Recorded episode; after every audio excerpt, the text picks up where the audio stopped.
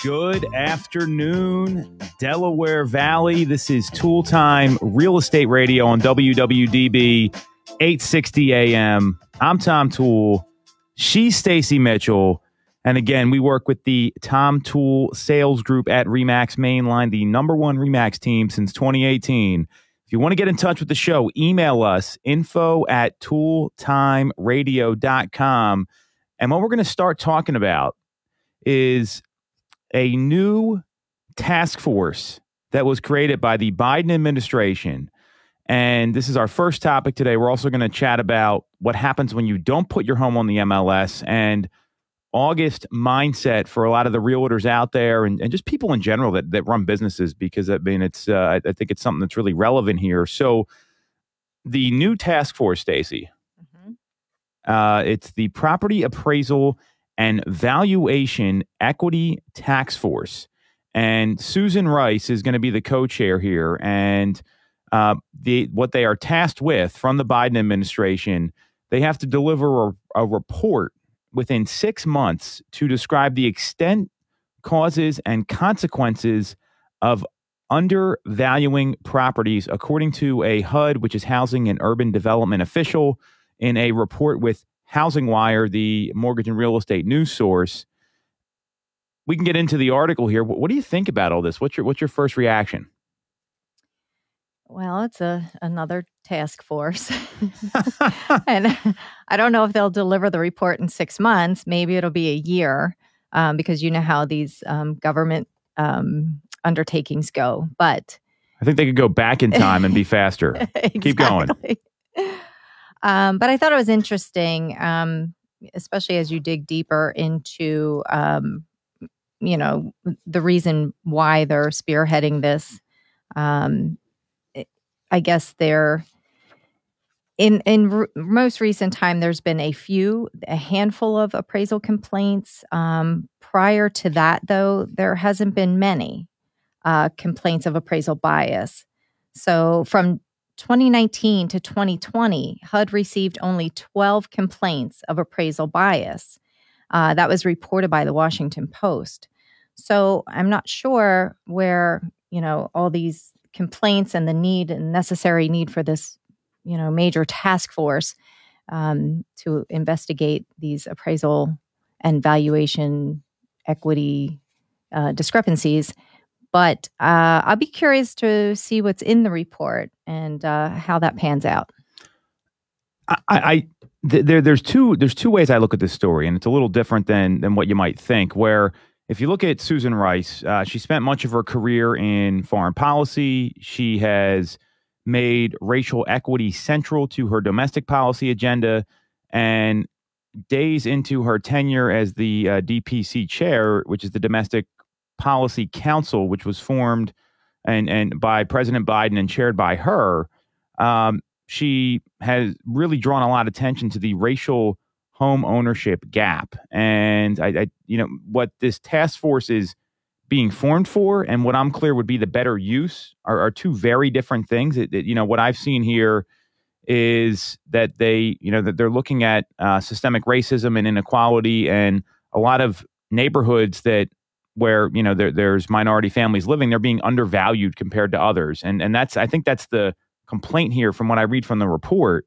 Mm-hmm. I don't know that that's the real issue here. You know, I, I, think there's there's a bigger issue to to with uh, the appraisal industry in general, like we've talked about. Right. Um, and they also have some complaints about the about the the makeup of the industry. You know, that they call the appraisal industry quote white and aging. Mm-hmm. I, I, that's not me. This is what right, they this is what they, they said. And but what you said was was right on. That Housing Wire th- there's little hard evidence here that these appraisals are a significant driver in wealth gaps between neighborhoods. There's not a lot of evidence to that. There's only been 12 complaints. Mm-hmm. You think about the number of home sales that happen annually in the country. So just to give you let me do some Google research here while we're on the while we're on the show. Number of home sales per year in the U.S.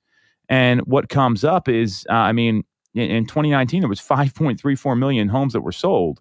Um, so if they're only reporting 12 of those, right? I mean that that that's and there's always going to be complaints. I don't I don't want to make right. light of this, right? I just don't know that that's re- really the case with Mm-hmm. appraisals, given the controls that are already in place with the federal government. Mm-hmm. So we've got all these resources being thrown at this issue. I mean, eh, you know, so moving forward, I mean, what do you, do you think anything's going to come out of this report, or is there a better use of these these people's time, resources, and taxpayer money? To be to be very clear. it's yeah i i can't figure out what would be um their their problem solving solution here um depending on what the report finds what the report says what is the end game what is going to be the solution to this issue uh like you said i think there's probably areas that could uh the money and the uh, energy could be better spent Mm-hmm. um, but this in this article, it was kind of vague, especially on some of the um, the one in particular, the one complaint that they talked about. There was an Oakland woman who filed a complaint with HUD, and she claimed that her home was appraised for more than four hundred thousand dollars less than its appraised value six months later.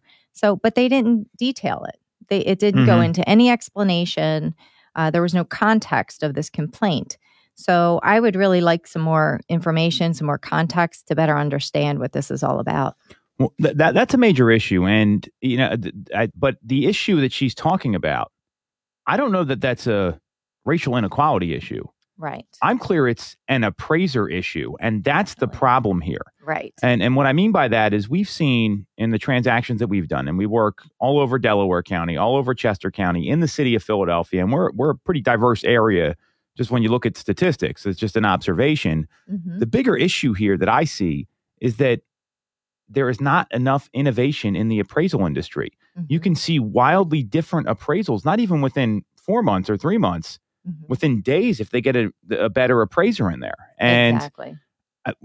one of the issues I see is that appraisers don't make enough money because Mhm. they're they don't attract talent to the industry yet they play such a critical role in well this mortgage isn't going to get approved or you know they're going to have to come up with more money even though they were you know the buyer was approved for X or Y or you know with with refinances so you know my, my view is that I like the idea of a task force around appraisers because we, we talked about this a couple weeks ago and you know a lot of times these guys come in there with you know that they're almost an agenda or uh, you know a- an intention to undervalue properties because they don't have the data and they don't want to do the work. I would love to see the property appraisal and valuation equity task force look at innovating the industry as a whole. How do we attract talent? Because if you want to talk about jobs these appraisers cannot do things on time. I mean, how many times have you had a sale delayed because the appraiser was unresponsive or didn't get everything done in time and it jeopardized a lot of people's lives the seller the buyer who knows what other home people are buying afterwards this, Mhm. this is a common thing right It's a common thing. Absolutely. Uh, when it, typically it should be a 48 hour turnaround Mhm. once the appraisal appraiser comes out to the home and issues their report. And it has been a week, you know, seven to 10 days where we haven't um, received a report. So it can be a real, real problem. Um, the other issue also is that I had a an experience where an appraisal was done via desktop mm-hmm. from Dallas, Texas, on a house that's situated in southern Chester County. So I, I think that that's a, a pretty major issue there. If you're doing a desktop appraisal from a different state, um, that person doesn't know the true market in the local area, and uh, they're just pulling, you know, comps and and other stats right off the computer. So that was a real problem for me because it did come in lower.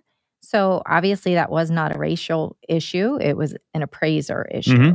Mhm. well and, and when you look at any sort of investment or any sort of large asset purchase appraisers are so limited by by guidelines they can use three homes within a certain amount of of, of a radial search of the subject property within a certain amount of time a lot of neighborhoods especially in our marketplace some of the best neighborhoods homes don't sell for two three four years because people don't want to move. So mm-hmm. when this happens and you look at some of the neighborhoods like we're talking about you know i mean there, there's a big difference between this street over here and let's say it's in uh, let's take lower Merion for example because there's so many different towns there Mhm. people will pay more for the Gladwyne zip code than they will for the you know Narberth or Penn Valley zip code or the Mhm. Wynnewood zip code. So th- there's intricacies here that we know as agents, and if there's not anything that's sold, and let's say it's a, it's a home in Gladwyne, but they're looking at properties that are in some of these other areas. Mhm, Well, what's going to end up happening is they're not going to have an accurate valuation mhm. even in in Philadelphia, if you're on the you know you're on the north or south side of Girard Avenue, I mean that's a big deal for a lot of people. I mean that's just how it is, and Mhm. you know, it, it's and, and but there's there, there's places like this all over the country. This is not just isolated to Philadelphia. You could say the same thing about Washington Avenue on, on on the south side. And it used to be South Street. I mean things have have changed dramatically with some of the development going on in the city, and and the point is that they can't make adjustments for that, but they can make adjustments for square footage but it's you're Mhm. not comparing the location. There is no location adjustment in these appraisals, and you know while I'm uh, no doubt there's there's probably some issue here that has to do with um, racial bias. I mean, I, I'm sure that you know I, I'm- I don't want to make light of this because there's been studies done with realtors and and things that have happened. Long Island Exposed, for example. Yes. The bigger issue here to me is that the appraisal industry is broken because Mhm. they will not innovate and they will not adjust. And that to me is what this task force should be focusing on, not another, okay, here's what's going on. Because I, I don't, I, I just don't, I just don't see it happening. I mean, it, you, 12 reported complaints out of five Right. plus million sales. I mean, that, that that's, that's the data here. And, and sure, you Mhm. could look in and, and, and go granular. And if there was a better system for appraisals, you wouldn't have this issue in the first place. It's not just a racial issue, it's a problem with the appraisal industry that affects a ton of people. hmm That is true. Absolutely. So I believe that the appraisal industry is ready for some shakeup, Mhm. some disruption. So who would be out there um, getting ready to disrupt the appraisal industry? Well, I think that that's that's the thing is that they're you know you look at how people are getting disrupted right now, and th- there's got to I mean th- this might be where the government needs to step in because they really regulate this. They have I mean if you look at some of the, the rest of the story here, so the Appraisal Institute, the uh, the, the appraisal industry's primary trade organization, so the National Association of Realtors for Appraisers. They didn't acknowledge any racial bias, but in the last year, they recognized that there is some degree of unconscious valuation bias, which is exactly what we're talking about. Exactly. Yeah. Um, and they went on to further say that uh, they need increased training on unconscious bias, recruiting more. Now, they said more minorities into the field. I think they just need to recruit more people into the field, period Mhm. and reviewing data on potential bias because as realtors we have to we have to go through this all the time fair housing is something we're constantly getting trained on um, so they haven't come out and said there's systemic racism within the industry I, I, they just they, they need better valuation uh, systems i mean and, and they need to look at these look at these these bias issues because you know if it's not they and, and you're talking about Dallas appraisers on a desktop, or we can take it even more Mhm. granular, where someone from the next county over, Mhm. let's say you're coming from Bucks County, going down to Delaware County, well, that's that's a different world down there, different. and that's because every market is super local. So the the only thing I see here is that if the government really wants to do something, instead Mhm. of focusing on this part of the problem, I think they need to fix the whole system. And you know, this is it, it's tough for a company to come in and say we're going to disrupt the appraisal industry. Like, I mean, I'm you know, and, and this is where the best businesses are formed because if you solve a problem, then you have a business. So you know, my my, my issue is with the industry as, as a whole. I mean, you look at the Oakland woman complaining there. I don't. I I think it was just a bad appraisal. Mhm. I mean that that's the that that that's the issue here. So, you know, what what kind of what kind of guidelines would you want to see to fix this problem? Because this is something that Hmm. appraisers they just can't do it right now. They're not allowed to. They get scored on every appraisal. Yeah, um, that's interesting. I, I definitely think that appraisers should be locally based and they should know that local market where they're working um, and where they've been commissioned to work. I think that is very important so that you do recognize those Mhm. differences uh, with zip codes. Same thing out in uh, Chester County. People are willing to pay more for the Unionville Chads Ford zip code than the Kennett Square zip code. Mhm. It just it is what it is. So I think that's really really important that um, appraisers should be locally based um, when when they're out doing the appraisals in in a particular area. So that, that that's one great innovation. Like you know, you have a territory you can work, you Mhm. get approved, or maybe you have to take a test to get approved in some of these other areas. Mm-hmm. Um, Lisa Rice, the CEO of the National Fair Housing Alliance, in this article, she came out and said that the appraisal industry has not received sufficient attention from federal regulators, and that part of the problem is regulators have been in crisis management mode since the advent of the Mm. Great Recession and the Mhm. foreclosure crisis.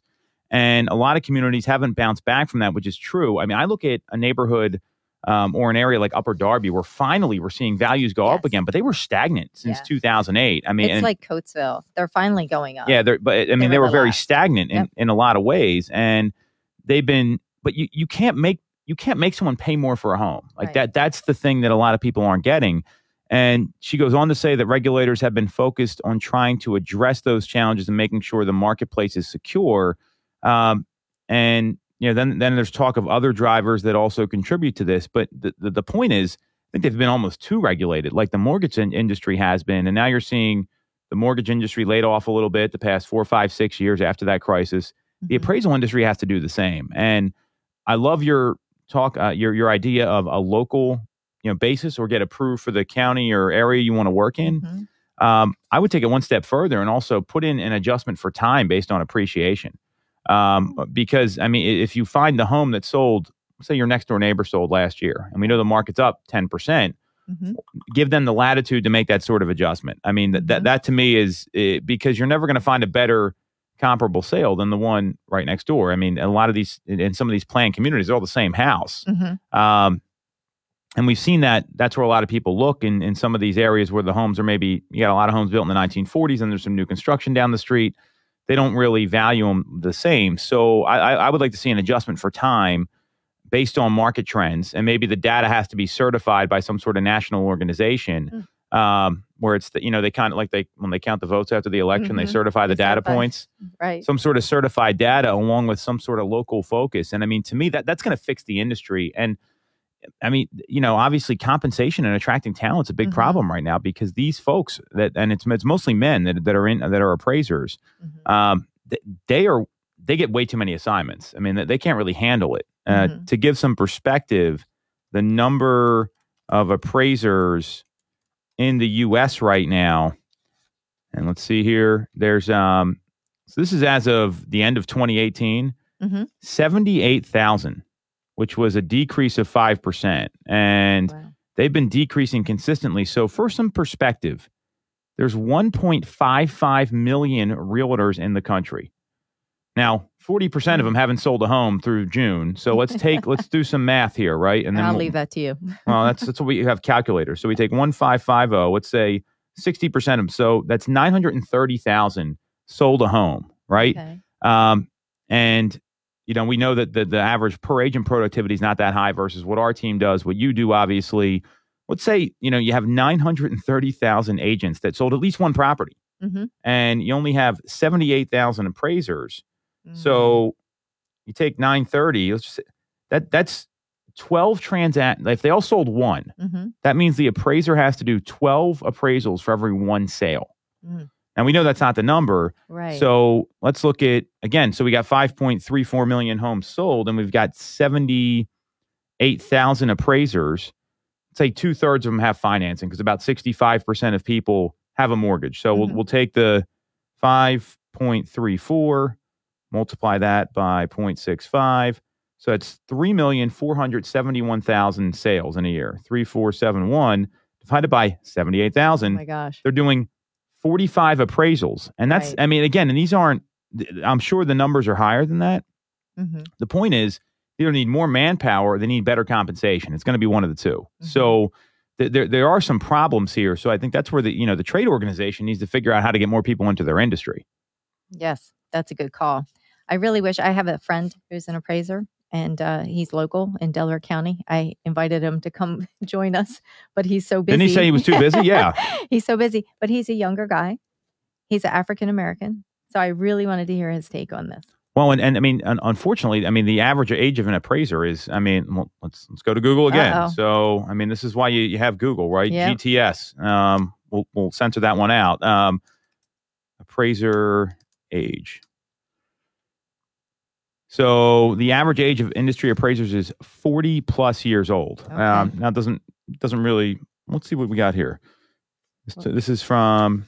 Yeah, I mean, it, it's there's very. If you look at the numbers here, it's 79 percent is 40. 79 percent of the industry is above 40. So I mean, there's five percent are 20 to 30 years old, and 15 percent are 30 to 40. So oh my gosh, wow. I- mean, you know, they're you talk about disruption. I mean, you know, th- th- this is what we're talking about. So, Mhm. kind of to wrap up the segment here, like the idea of a task force, its purpose is a little misguided based on the statistics. We want to see some sort of local expertise, some sort of certified data set. And the appraisal industry, I mean, they, they got to bring talent to their industry because There, it's going to have to happen soon because looking at those figures, the the the majority are 40 plus. Now we don't know. It they, it could be 50 plus or 60 plus. What if they're um you know, headed for retirement soon? Mhm. You're going to have a mass exodus from the appraisal industry. So then what happens? We'll leave that one for next time. so, on, on that note, we're going to take a quick break here. And when we come back, we're going to talk about a really interesting study done by Bright MLS, which is our local MLS that we're going to discuss about a way homeowners can make more money pretty easily when selling their home. This is Tool Time Real Estate Radio on WWDB 860 AM. Buying a home or already own one? We can help. I am Kevin Hamill from Alliances Insurance Agency. If you haven't reviewed your policies in the last three years, now's the time. New home buyers, there are a number of ways that we can help you get to that settlement table. Call us to find out more at 610 816 0043, extension 3, or visit our website, alliancesinsurance.com. Don't forget the S, it's for savings.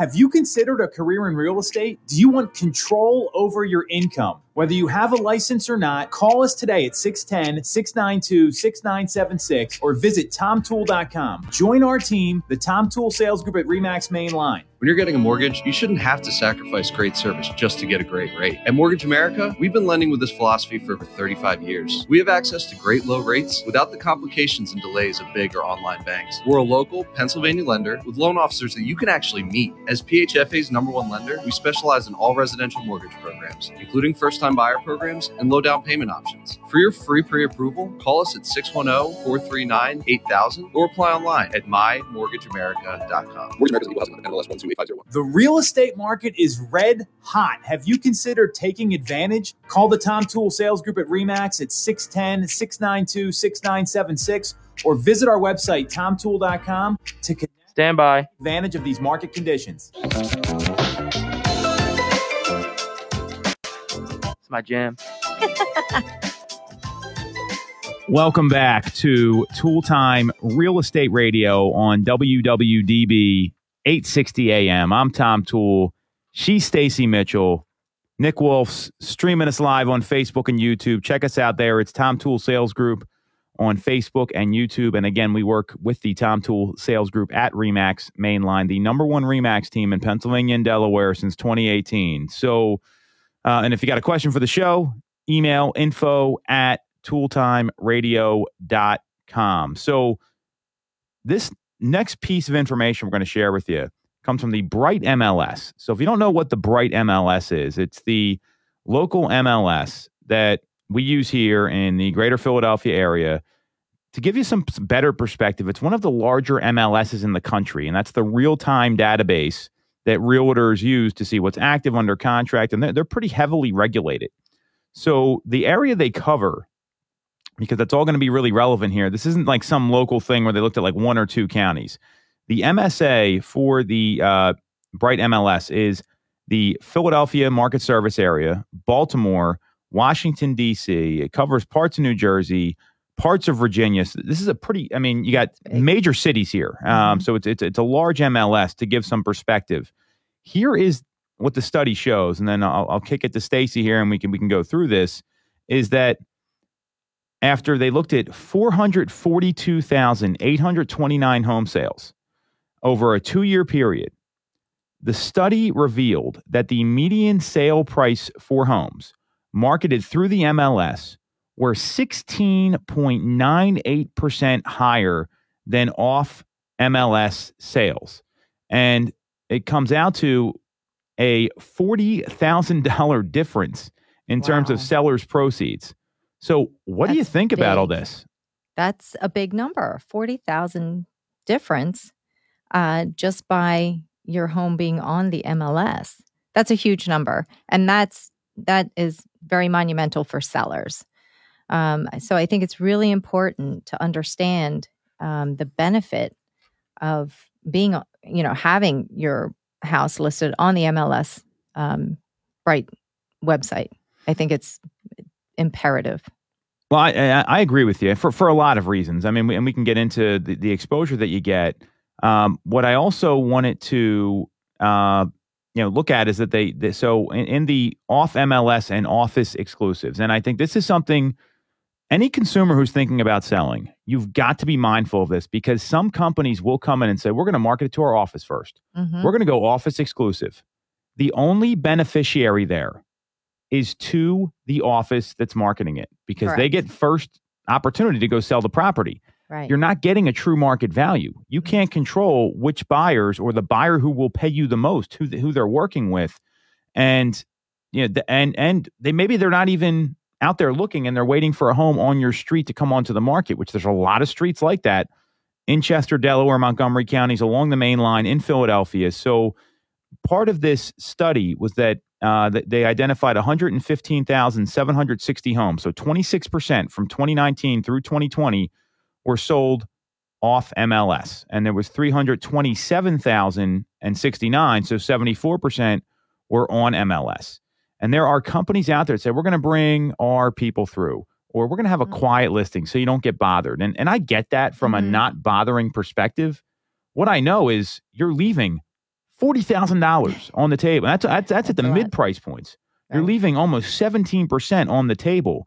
So the companies that come in and say, we're going to do this first, if you're a consumer, ask them for the data that shows how it benefits you Mhm. and see what they come up with. Mhm. That being said, um, I want to define this a little further, and then Stacy, I want I want to get your your your take on this overall. So they, they went on further in this study, and they said the biggest difference was in the mid-sized home, and there was an 18 percent. So they actually got two uh, another percent more, 1.02 percent more for a mid-sized home, and they identify a mid-sized home as anywhere between 1,247 up to 2,150 square feet, um, and you know they, they said you even got a bigger bounce there. And the interesting thing I found is that these off office exclusives, where they want to market to the people within their brokerage first, Mhm. 63% of them end up on the MLS. So it only Mhm. works Yep. maybe one third of the time. What what do you think about all this? You're a consumer out there, you're thinking about selling. How do you how should how should that person be interpreting this data? uh, the the the big takeaway, the bottom line, the bottom number, um, the on average forty thousand dollars that you p- potentially could be leaving on the table. So that's a big number, and it has to be considered. So when you are when the consumers are interviewing uh, agencies to represent the sale of the home, you really have to ask these questions and find out where are they marketing, where is my listing going to appear. I think it's very very important. Also, the time comparison findings I found interesting. Mm-hmm. Homes entered on the MLS from the start went under contract faster than properties that started as an office exclusive.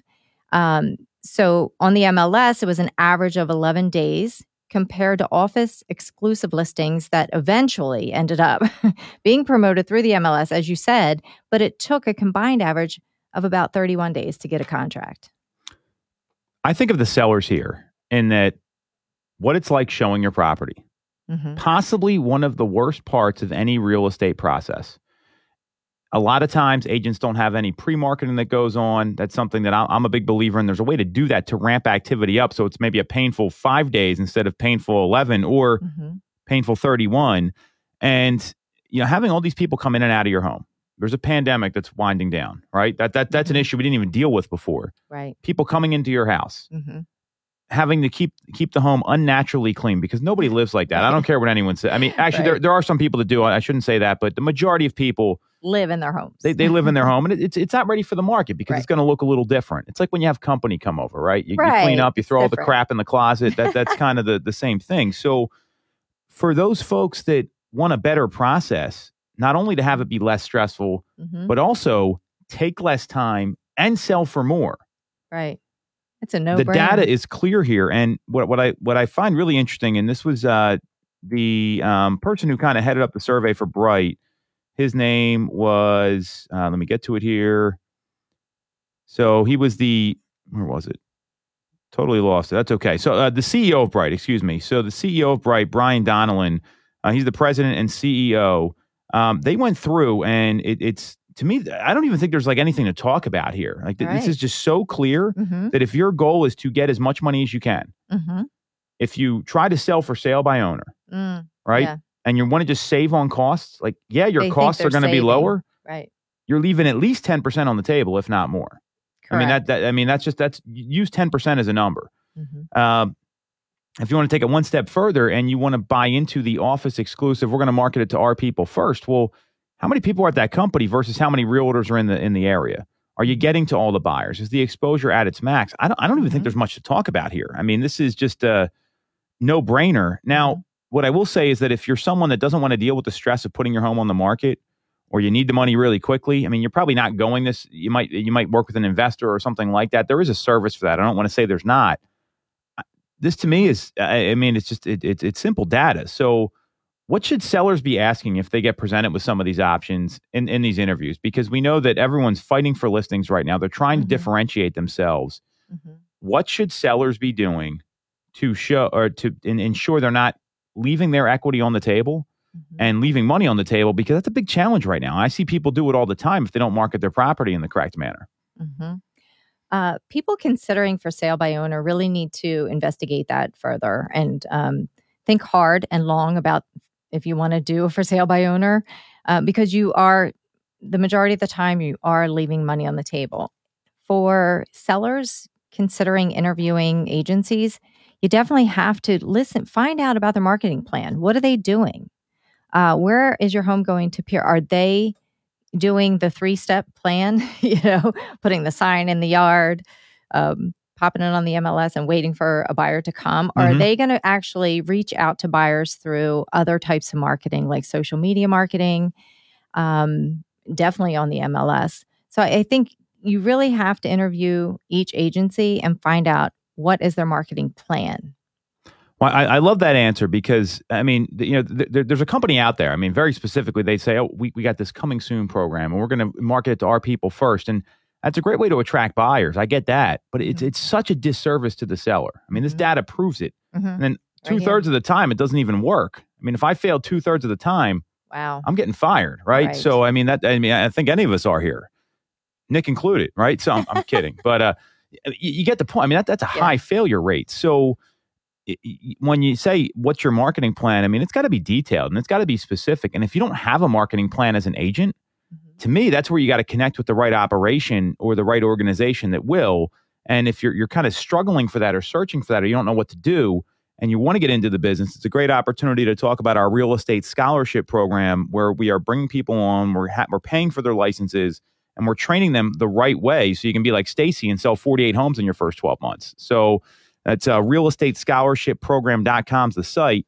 Back to the off MLS study. I mean, this is where, and we've talked about this so many times that it's so easy to leave money on the table in a market like this where there's low inventory and rates are low. And there's all these reasons that people are buying no matter what if you don't take it to the market, I mean, you're just that's a lot of money. I mean, it's a lot of money, right? that's you know that that that's about one half of the median income in our marketplace this this, this, this year. Mm-hmm. So if you want to take of half of your income and just throw it out the window, go with an office exclusive or go for sale by owner.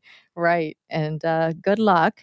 Um, you know, the house will sell in this market eventually, hmm but you are going to be leaving money on the table. I mean, it's proven right here in the data. But back to the marketing plan, you'll want to see results too. Ask for the companies, you know, where are the results? How how are your sales and you know what what is your track record? I think that's important also. Yes, and and you know if if there's no plan in place, I mean Ben Franklin said if you're not if if you don't have a plan, then you're preparing to fail, or failure to prep is prepping to fail, or, or Yep. you know proper preparation prevents poor performance. We've heard all these things before. So if you know that's where, and there's also a big difference between a listing agent and someone that's working with buyers and is only working with buyers. It's a totally different Mhm. process. Yes. So you've got to look at the resources they have behind them. Do they have professional photography? Do they have a marketing director that's Mhm. going to be able to execute ads on a high level? Do they understand how to advertise and leverage social media? Are they using technology to get people to sign into their open houses so they can follow up with them instead of just letting them in and not collecting any information? Right. Are, do they have you know relationships or the right exposure with Zillow and Realtor and these other major portals? There's all these questions you should be asking because if you don't ask those questions and the home sells and it sells fast, you probably feel pretty good. It- It's just you're going to leave money on the table, and uh, you know to me this this bright MLS study, everyone should be should be should be going over this right now and understanding these numbers because our job as agents and for all the consumers listening, this is what you should be looking for in an agent. Don't you know? Don't forget about using us. Just any agent you want to talk to. Your job as an agent is to guide people through the process. You're not there to be the hero. You're not there to save the day or, or, or beat the villain. You're there to guide them through the process so they can have a great result. Whether it's mm-hmm. selling a home, because most people do this every 11, 12 years now, whether it's buying a home, you've got to get the right information. And the challenge for consumers is everyone talks about real estate like they're an expert, hmm and not a lot of people have this data and know what's actually going on. I mean, how, how many times do you Mhm. run into that? Oh, every day, almost every day. That's for sure. Yeah. Everybody knows real estate, but they don't know real estate. It's So- funny how how that is. So how do you, how do you help consumers get there? Um, because some people, they're, they I mean, it's you know they're they're a little skeptical. They think all we want to do is sell another house, and Mhm.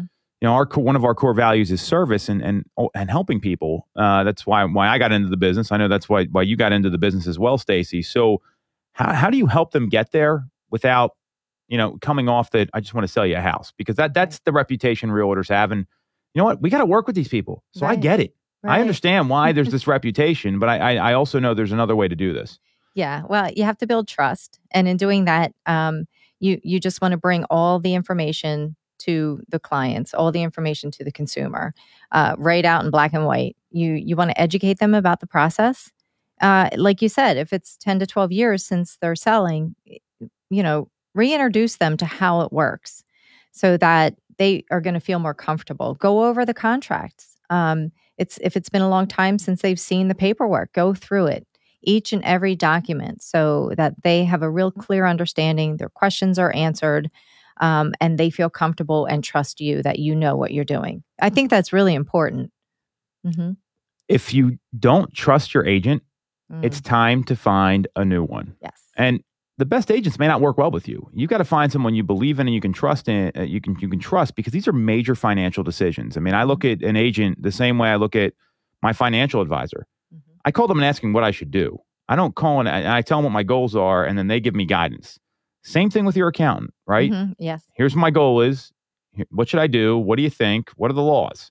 Same thing with an attorney. If you're trying to, you know, form a business or, or, or do something. So the challenge is a lot of realtors don't look at it that way. Mhm. And and that that's the difference between a good agent and a great agent. Mhm. Because a good agent, they'll tell you sometimes what they think you want to hear, so you'll hire them, hmm right? hmm The great agent gives you all the news no matter what, so you can make a really well-informed decision for your household and your family. Right. So There's a difference. and, and and that's why this data is so important because it's the the agent's job to get this out there. Because if someone told me, "Hey, you do this one thing, and you're going to make forty grand," hmm and you're already making this huge financial decision, I'm I'm in. I, you I'm know, in. I'm, that's all I need to hear.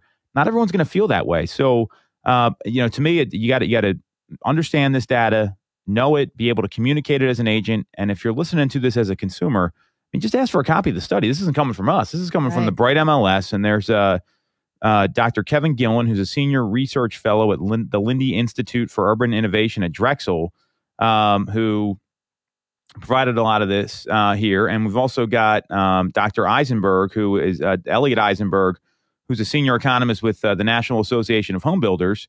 So, I mean, a lot of there's a lot of experts looking at this stuff that aren't realtors. They came up with this study, not us. Mhm. So, really important data to know. 17%, maybe 18%. It's a lot of money. 40 grand on the line. That's all you need to know if you're selling.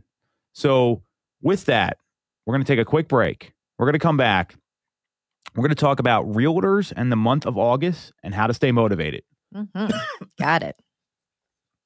The real estate market is red hot. Have you considered taking advantage? Call the Tom Toole Sales Group at REMAX at 610 692 6976 or visit our website, tomtoole.com, to connect and take advantage of these market conditions. When you're getting a mortgage, you shouldn't have to sacrifice great service just to get a great rate. At Mortgage America, we've been lending with this philosophy for over 35 years. We have access to great low rates without the complications and delays of big or online banks. We're a local Pennsylvania lender with loan officers that you can actually meet. As PHFA's number one lender, we specialize in all residential mortgage programs, including first time buyer programs and low down payment options. For your free pre approval, call us at 610 439 8000 or apply online at mymortgageamerica.com. Mortgage America's equal housing number, NMLS 128501. Have you considered a career in real estate? Do you want control over your income? Whether you have a license or not, call us today at 610 692 6976 or visit tomtoole.com. Join our team, the Tom Toole Sales Group at REMAX Main Line. Buying a home or already own one?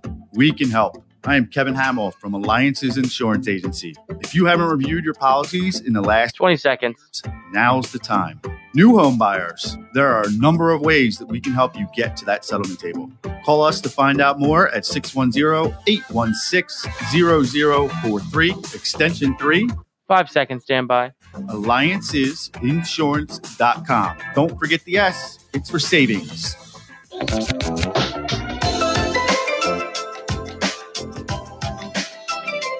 All right, all right. Welcome back to Tool Time Real Estate Radio on WWDB 860 AM. I'm Tom Toole. She's Stacy Mitchell. And again, we work with the Tom Toole Sales Group at Remax Mainline, the number one Remax team in Pennsylvania and Delaware since 2018. You got a question for the show? Email us info at tooltimeradio.com. So, our last segment here there are 21 days left in the month of August. I can't believe that.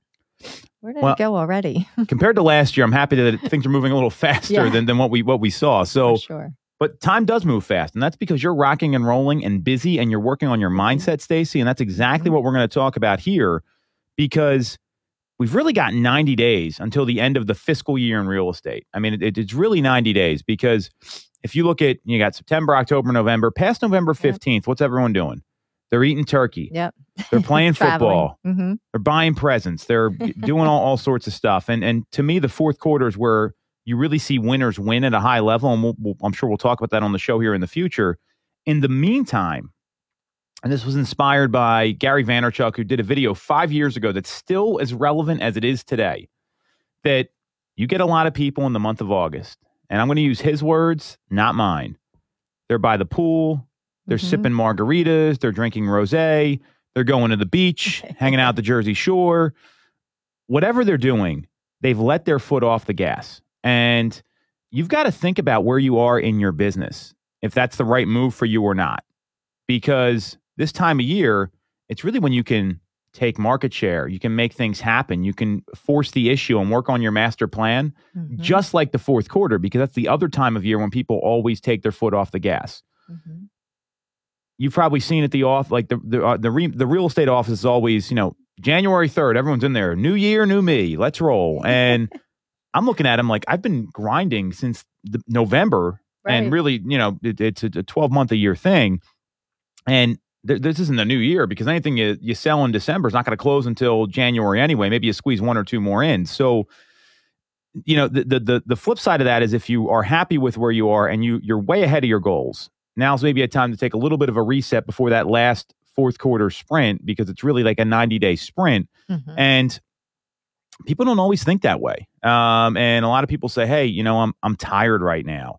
Or you know it's human nature to mail it in and internally and you know the reality is the competition and other realtors are also mailing it in this time of year so and we talked about this on our coaching call today with our, our coach jeff mays with tom ferry I talked about it with um, my, my my own coach personally. I mean, this is something that's always on my mind this time of year.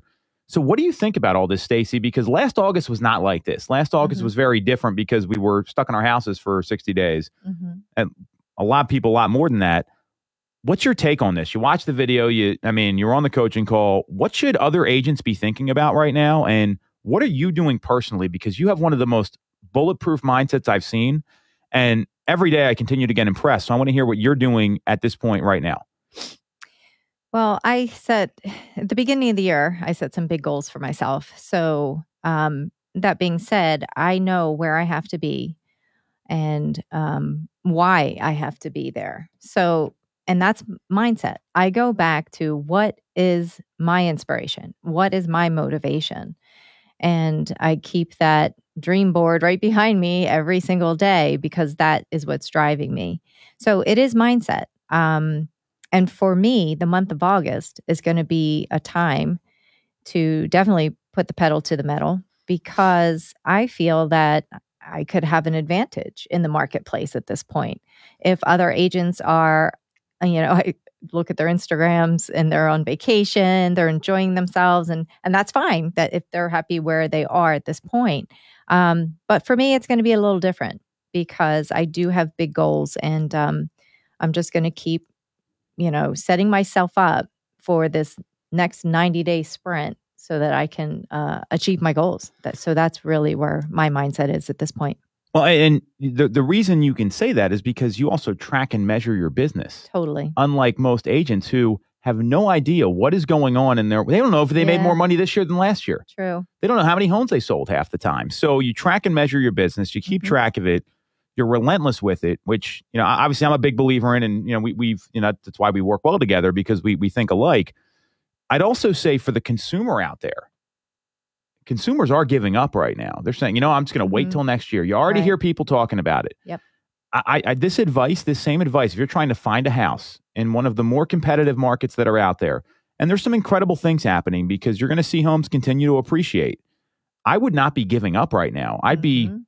actively looking. You know, Mhm. I'd, I'd be talking to my agent. Hey, I'm going on vacation this week. If a home comes up and I'm not here, Mhm. I need you to get your butt over to the house, FaceTime me, and I Mhm. will be there and I'm ready to make an offer sight unseen because I know that's the kind of market that we're in and I'm ready to make that make that jump because most people aren't taking like a 2-week vacation. So and because you're now able to get inspection contingencies accepted again, that's Mhm. become a thing. Yes. I mean, and I'm I'm not saying it's it's a one off. It's pretty common to see an inspection contingency now because that's happening. You Mhm. still got the ability to control the house and get into the property. Mhm. And if you're a seller, to me, now is the time to get your home on the market. So you're not dealing with all the forthcoming inventory that's going to be Right. hitting September, October, November. So the same advice to me, not only with your and, and you're right on and you're spot on there, but consumers need to be thinking about it, especially buyers and sellers, because the people that get ahead of the market, Mhm. whether it's the agent or the consumer, they're the ones They're that the win. winners. They're the ones that win every time. Right. People that are late to the party and they're trying to capture some of that magic, they're Mhm. always the one chasing the market down. And again, that goes for agents or for consumers. Are, are you seeing the same thing or uh, tell me more about that? I'm definitely seeing the same thing. And it's interesting you brought that point up about if you're a consumer. um, I, case study happened to me yesterday. Um, a buyer, very serious. She's going on vacation. She spe- specifically told me what week. And I have already done video tours for her when she was away, but we have already pre planned that if anything comes up during that week she's away, I'm going to jump out there and do a video tour just like we did before. So, see, that's that's uh, both of us being Mhm. very aggressive. So, I think it's going to be successful because I I truly believe as soon as she goes away, her house is going to come on the market, but she's ready to move. But yeah, for consumers, take advantage of this so-called quote downtime in August um, because you know a little less competition if other people are vacationing. So definitely don't don't you know take the take your foot off the gas. Just continue to move forward, especially buyers. Right now is a great opportunity. Yeah, and, and sellers, I mean, I'd be meeting with agents now to Yeah. get your home prepped because it's going to take a couple weeks to get it on the market. Yeah. Yeah, uh, the the challenge I see with a lot of sellers is they they call the agent and they're like, "We want to be on the market tomorrow," and that's great. But what we just last talked about with you, you could be risking, you know, a, a significant amount of equity here, sixteen to uh, to eighteen percent. It was sixteen point nine eight, so it's really seventeen. Mhm. You could be risking that amount of money going off market or going on your own if you don't have the right launch plan Mhm. where there's excitement being built. You're engaging all the realtors. You know that that's something that taking two to three weeks to schedule to get your home on the market in advance. Get a staging team in, like we have at our team. Mhm. Get the right photos and video done. Take time writing up the the, the description, getting room dimensions, which no way I, I've seen still very few agents put the room dimensions in, and mm-hmm. I've got an interesting case study about that. I'll share in a second. Those sort of steps to prep. So maybe you want to wait until after Labor Day, but you've done all the prep work, and mm-hmm. The literally Labor Day Tuesday you're on the market, or that week you're on the market, or maybe you go on the market before the holiday weekend because a lot of schools are going back in session, Yep. and people tend to travel less on Labor Day than Memorial Day and Fourth of July. Mhm. You know, you might catch lightning in a bottle. So my my whole thing here is, and we've talked a lot about prep work here Mhm. on this show, is you, you got to be prepping as a seller, you got to be prepping as a buyer, and you got to have someone giving you the right advice on the other side Right. and who's taking their business seriously in the month of August instead of going down the shore and you know drinking orange crushes and margaritas all day and and and you know not not you know coming in the office maybe two three days a week. So and unfortunately this happens in real estate every year, but this is this is Mhm. business owners too. I mean Mhm. everyone tends to back off in August and if you're going to take time off like make it a good week or make it a good 10 days and then get back into momentum. So when things do return to normal like they do every September, especially in the Northeast, Mhm. you're not trying to get your momentum and your mojo back because momentum Right. takes so much time to gain Yes. and you can lose it very quickly. Isn't that the truth? I mean, a, a couple bad weeks can take you right off your game, and and that's just because your because your mindset's not in it. Mhm. So you got someone that's struggling with their mindset now, Stacy, and this could go for a client or for a uh, or for an agent. I mean, wh- what advice are you giving them? Mm, uh, well, you sit down and write down your goals. What you know, you have to get your mindset right. So how do you do that? Why? What's your motivation? What are your goals? Where Where are you trying to get to? Is it um, you just want a little bit more, you know, personal freedom? A couple years later in life, do you want to be debt free? Are you trying to, um, you know, pay buy a new car? What is your goal? And then from there, you have to map and plan a course of action. Because, like you said, if you don't have a plan in place, you, you really don't know what direction you're going. So, how do you know how many people you have to talk to every day? How, do, how many appointments do you have to go on? How many people do you have to come in contact? Uh, I think it's really important you have to know those numbers so that you have a clear direction. So, mindset is all about knowing where you want to go and how you're going to get there. And it is about being positive. Well, I- it, you, once you're negative, I mean, you already gave up. Once you have that negative self talk, I mean, when you Yep. start changing your your your, your the, the words you you use, like I I should have done that or I would have done that instead. I Mhm. will, right? Right, I I mean, just those, make it. yeah. Defi- yeah, I, I do Right. too. You know how I feel about that stuff. Yeah. I mean, there, there's words I've removed from my vocabulary because Mhm. it just, it, it's damaging. So yes. I agree with that, and, I, and consumers should be doing the same thing. Mhm. And and the case study I'll share with you about prepping, and and it's funny you say this because I look at you know um, you know my my most recent home purchase with my wife. She didn't even see the home. Number one, Mhm. like she had, we couldn't go look at it. She didn't see it. We did a drive by. That was fine. On top of it, they had a floor plan done of the property because the pictures were horrible, and the floor plan it, it was totally different. So that extra prep work that the agent took there and did those things, that got someone to buy it without seeing it. So if you're a buyer out there, this happens, and I, I, I think you need to instead of think, well, it's always been done that you look in person. Mhm. 2020 never happened before. 2021 is the year of the pivot, right? That's the word of the year. So, at least in my view, so if you're pivoting, you got to pivot your search. And for a seller, I'd be doing the same thing. Over prepping, making sure those digital assets are there. You have the right things so that someone can buy it virtually because people just they they, they want they value their time more and you know they- they're they're they're in a space where they're they're okay buying homes in this way. I mean, this is and this never happened before. Uh, That shouldn't say never happened. Rarely. Um, I mean, I'm talking about. I can remember one time before 2020 where someone bought a home sight unseen that I can think of. Other than that, and that, that's now this isn't a vacation market either. This is the greater Philadelphia area. So Mhm. knowing that this happens now, you've got to write down your goals. This Mm-hmm. goes for everybody, agents and consumers. Have a clear path, know what you need to do to achieve them. And part of that might be being flexible and adjusting how you Mhm. think you need to do things to what's going to work for you in the marketplace. Virtual tours, video tours, those sort of things. And if you do that, you're going to be able to have a successful August and continue the momentum because there's going to be more homes hitting the market in the, in in the fall. I mean, it happens Mm-hmm. every year. But if you're already mentally out and then you see that home and you're like, "Oh, maybe we should go look at it," you're not in you're not, Not in the in search, right? And the biggest pain point right now is certainly buyers, and, and the same thing goes for the sellers that got to find a home to buy. Uh, or you know, if you're a seller, just be flexible and say, you know what, if I, I don't know what I want to see, I'm willing to go somewhere temporarily. I mean, Mhm. th- these this is the pivots that people need to make Mhm. to win in the marketplace, and uh, it goes for everybody here. So, what I'm hearing is you're not taking off in August, although you did go away for the weekend last weekend, Two days. Yeah, two days. Yeah, big Took big two days. yeah, big time off there for Stacy. so I also took off two days, but again, it's over the weekend. So what? And any any parting advice here for the month of August? We got about a minute uh, and and a half left, two minutes here. Anything else agents should be thinking about? Anything you saw from this sort of mindset, or anything consumers should be thinking about right now? I think that August is a prime time to take advantage of the so called downtime. For agents, um, it, it's great. There's so much opportunity for your buyers out there on the market. Um, there's, you know, look for houses that have been on the market seven to 10 days. And you're right, Tom, about the inspection contingencies.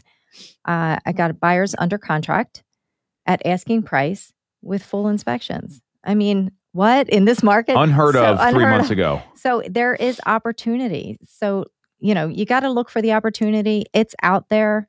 Um, just because it's August, you know, doesn't change much. You have to continue and continue to drive. Uh, for sellers, yes, please do get into if you're if you're planning to hit the market in September, definitely start talking to agents now. You definitely want to prepare. Um, there is a lot involved. You need a couple of weeks at least to get the best launch for your home, uh, for your home sale, to get the best results because you don't want to leave any money on the table. So interview the agents, um, get your prep work done at home, and uh, that way you'll be ready to hit the market the beginning of September, which is prime time. And like Tom said already, you know that weekend, Labor Day weekend, could be when your home sells. especially if the kids are back in school. So, Yep. and for the agents out there, get your head straight and get with the right people. They're going to level you up. That's the best advice I have, no matter what that is. So, on that note, that's it for Tool Time Radio this week. Another great show. Thank you to Nick. Thanks to Brett. Thanks to the whole team here. Uh, if you want to follow us, Stacy is on Instagram at the number two Mitchco, two Mitchco. I am at Tom Toole 3RD, at Tom Toole the third. You can follow our team on Facebook at Tom Toole Sales Group or watch the live stream on YouTube. And that's what we got this week on Tool Time Real Estate Radio on WWDB 860 AM.